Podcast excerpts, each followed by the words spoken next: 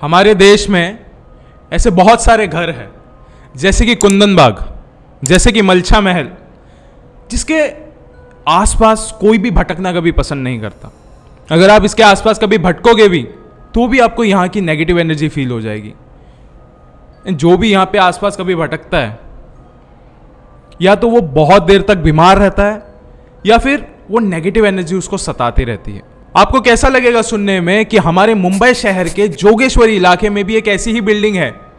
And उसका second floor room number 201 बहुत खौफनाक है। बहुत डरावना। लोगों को उसके बारे में ज़्यादा कुछ ही नहीं पता। ऐसे बहुत कम वेबसाइट है जिसने इसके बारे में बात करने की हिम्मत रखी है। क्योंकि ऐसा बताया जाता है कि पिछले पाँच साल में, उस रूम में पाँच लोगों ने सुसाइड किया है। और रीजन किसी को नहीं पता। बताया जाता है कि इस फ्लोर पे सेकेंड फ्लोर पे, कोई रहना तो छोड़ो, कोई इसके आसपास भी भटकना वहाँ पे पसंद नहीं करता। सिर्फ़ उसका एक रीजन है कि यहाँ पे रूम नंबर 201 है। बताया जाता है कि ये इतना ज़्यादा डरावना है कि लोगों ने इस बिल्डिंग के लिफ्ट से सेकेंड फ्लोर का बटन ही हटा दिया है। सिर्फ़ एक ही रीज़न क्योंकि यहाँ पे रूम नंबर 201 है। आज मैं इस वीडियो में इसी जोगेश्वरी फ्लैट के बारे में बात करने वाला हूँ कि यहाँ पे ऐसा क्या है जो इसको इतना ज़्यादा खौफनाक बना सकता है? यहाँ पे ऐसा क्या है जो कि इस सेकेंड फ्लोर पे कोई जाना नहीं पसंद करता? यहाँ पे ऐसा क्या है जो कि इन बिल्डिंग वालों ने लिफ्ट से सेकेंड फ्लोर का नाम ही हटा दिया है? ये वीडियो शुरू करने से पहले ऐसे ही और हॉरर मिस्टीरियस और हिस्टोरिकल वीडियोस देखने के लिए सब्सक्राइब कर दीजिए इस चैनल को। अब ये कहानी शुरू होती है।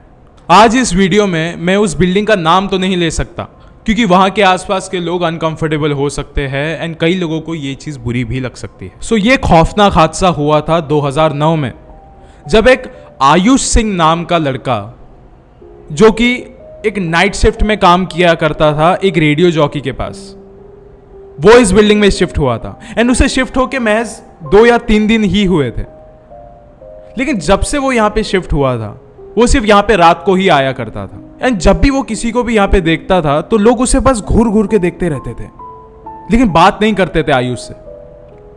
सिर्फ़ घूर घूर के देखते रहते थे।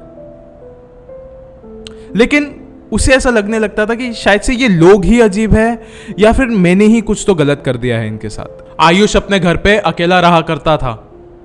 एंड ऐसा एक भी दिन नहीं गया था जब उसने चैन से, शांति से अपनी नींद ली होगी उस घर में। क्योंकि वो जब भी उस घर में रात को पहुँचता था लाइट्स ऑन ऑफ़ होती रहती थी। पानी का नल खुला चला जाता था। बस पानी गिरता रहता था। वो बंद करता था, पानी वापस चालू हो जाता था। लाइट्स ऑन ऑफ़ होना, पानी का नल चालू हो जाना, ये सब चीज़ें तो अभी नॉर्मल हो गई थी। लेकिन हद तो तब हो गई, जब उसके साथ अब एक हादसा हुआ। यह हादसा कुछ ऐसा हुआ।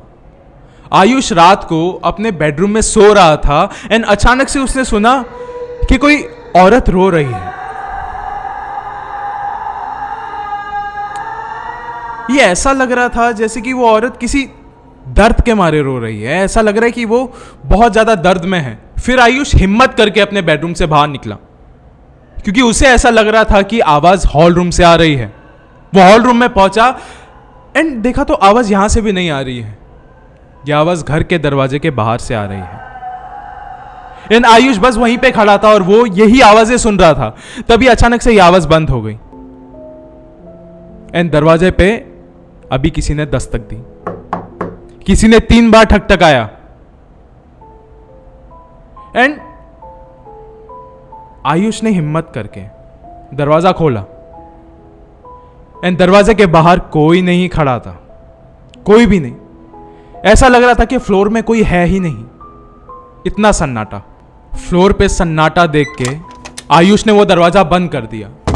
एंड जैसे ही वो पीछे मुड़ा, उसने देखा कि उसके ठीक आँखों के सामने एक लड़की खड़ी है, जिसकी दोनों आँखें बाहर आ चुकी है, जिसके सर से खून बह रहा है। एंड उस लड़की ने आयुष को सिर्फ़ इतना ही कहा कि बस चार दिन और और तेरी मौत भी वैसी ही होगी जैसी मेरी हुई थी। अगर मेरा शरीर इस घर में नहीं रह सकता तो मैं तेरा भी नहीं रहने दूँगी। एंड अगले ही दिन, ये हादसा होने के बाद आयुष अपने हॉल रूम में गिरा हुआ था। बेहोश था वो। एंड वो उठते ही सीधा भागा चेयरमैन के घर पे। एंड चेयरमैन को उसने बैठ के सारी बातें बताई कि मेरे साथ ये हादसे हुए हैं कुछ दिनों में। और कल रात का हादसा भी बताया चेयरमैन को। और चेयरमैन को ये सब चीज़ों के बारे में पहले से ही पता था। उस घर के बारे में उस चेयरमैन को पहले से ही पता था। लेकिन उसने कुछ भी नहीं कहा आयुष को। उसने बस इतना कहा कि मैं कमिटी मेंबर से बात करता हूँ और कल आपके घर पे एक विज़िट देने आता हूँ। चेयरमैन की ये सारी बातें सुन के आयुष बिल्कुल भी सेटिस्फाइड नहीं था। क्योंकि बातों से क्या होगा? आखिर में तो आयुष को ही उस घर में जाना है ना? उसी घर में। जहाँ पे आयुष के साथ कोई तो रह रहा है। क्योंकि आयुष को भी नहीं पता है कि ये कौन है। बस उसे ये पता है कि ये जो भी है, ये ज़िंदा नहीं है, मुर्दा है। क्योंकि कोई इंसान तो ये सारी हरकतें कभी नहीं कर सकता। ये सारी बातें होने के बाद चेयरमैन को काफ़ी ज़्यादा गिल्टी महसूस हो रहा था कि मुझे उस घर के बारे में सब कुछ पता है, उसके इतिहास के बारे में मुझे सब कुछ पता है। फिर मैं उसे ये सारी बातें क्यों नहीं बता रहा तो उसने सोचा, इस बार बहुत हो गया। पाँच सुसाइड ऑलरेडी हो चुके हैं। अब ये छट्टा मैं नहीं होने दे सकता। मैं जाता हूँ और जाके उसे सब कुछ सच बता देता हूँ। वो जाता है उस कमरे में। सेकेंड फ्लोर 201 रूम नंबर के पास। एंड पहुँचते वक्त उसने देखा कि 201 रूम नंबर का दरवाज़ा खुला है। वो अंदर जाता है और अंदर जाके देखता है कि आयुष हॉल रूम के पंखे से लटका हुआ है। उसने फांसी लगा के आत्महत्या कर ली थी उसके घर पे। ये सब चीज़ें देखने के बाद चेयरमैन शॉक हो गया था। उसको काफ़ी गिल्टी महसूस हुआ कस पाँच सुसाइड ऑलरेडी हो चुके हैं इस कमरे में, और अब यह छट्टा भी हो गया। फिर उसने ये चीज़ ठान ली कि अब मैं यहाँ पे किसी और को नहीं रहने देने वाला। ये फ्लोर पे ही अभी कोई नहीं रहेगा। लेकिन अभी आप सबके दिमाग में एक सवाल तो आता रहेगा, क्यों? इस कमरे में ये सब क्यों? कैसे होता है ये सारी चीज़ें? क्या है इसका इतिहास? ये घर का इतिहास कुछ इस तरीके से शुरू होता है। 2005 में यहाँ पे साक्षी नाम की एक एयर हॉस्टेस रहा करती थी अपने पति के साथ। वहाँ के अड़ोस पड़ोस वाले लोगों का कहना था कि ये लोग रात भर झगड़ते रहते थे। एंड झगड़ने का सिर्फ़ हमेशा एक ही टॉपिक होता था कि ये घर डाइवोर्स के बाद किसे मिलेगा।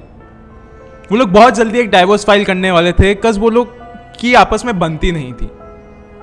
एंड उनके पास ये एक ही घर था। लेकिन आखिर में ये घर किसे मिलेगा, ये दोनों को ही नहीं पता लग रहा था और दोनों इस मुकाम पे पहुँच ही नहीं रहे थे। फिर एक दिन आता है, जब साक्षी आधी रात को अपने घर पे पहुँची। एंड जैसे ही वो अपना दरवाज़ा खोल रही थी, उसी समय किसी ने उसके सर पे आके हथौड़ा मार दिया। उसका सर फट गया। एंड उस साक्षी को बस सीढ़ियों पे मौत के लिए छोड़ दिया। एंड आज वो घर उसके पति के नाम पे है। भले ही इस कहानी के बेसिस पे ये घर साक्षी के पति के नाम पे है, पर रहती तो यहाँ पे आज भी साक्षी ही है। बस वो एक आत्मा है अभी, एक प्रेत है। आखिर में मैं बस आपसे इतना ही कहना चाहता हूँ कि अगर आपके घर पे, आपके दरवाजे पे आधी रात को दस्तक होती है, कुछ इस तरीके से मतलब अगर किसी ने आधी रात को तीन बार ठकठकाया तो दरवाज़ा मत खोलना। बिल्कुल भी मत खोलना। आपको दरवाज़ा इसलिए नहीं खोलना चाहिए क्योंकि जो भी आत्मा आधी रात को आपके दरवाजे पे तीन बार ठकठकाती है तो वो बस आपको सिर्फ़ एक चेतावनी दे रही है कि अगर आपने ये दरवाज़ा खोला या फिर अगर आपने मुझे किसी भी तरीके से एक जवाब दिया तो आप मुझे बस एक इजाज़त दे रहे हो आपकी ज़िंदगी में आने के लिए। आपके करीब रहने के लिए। एंड उनका करीब रहना मतलब आपका करीब रहना मौत से। शुक्रिया।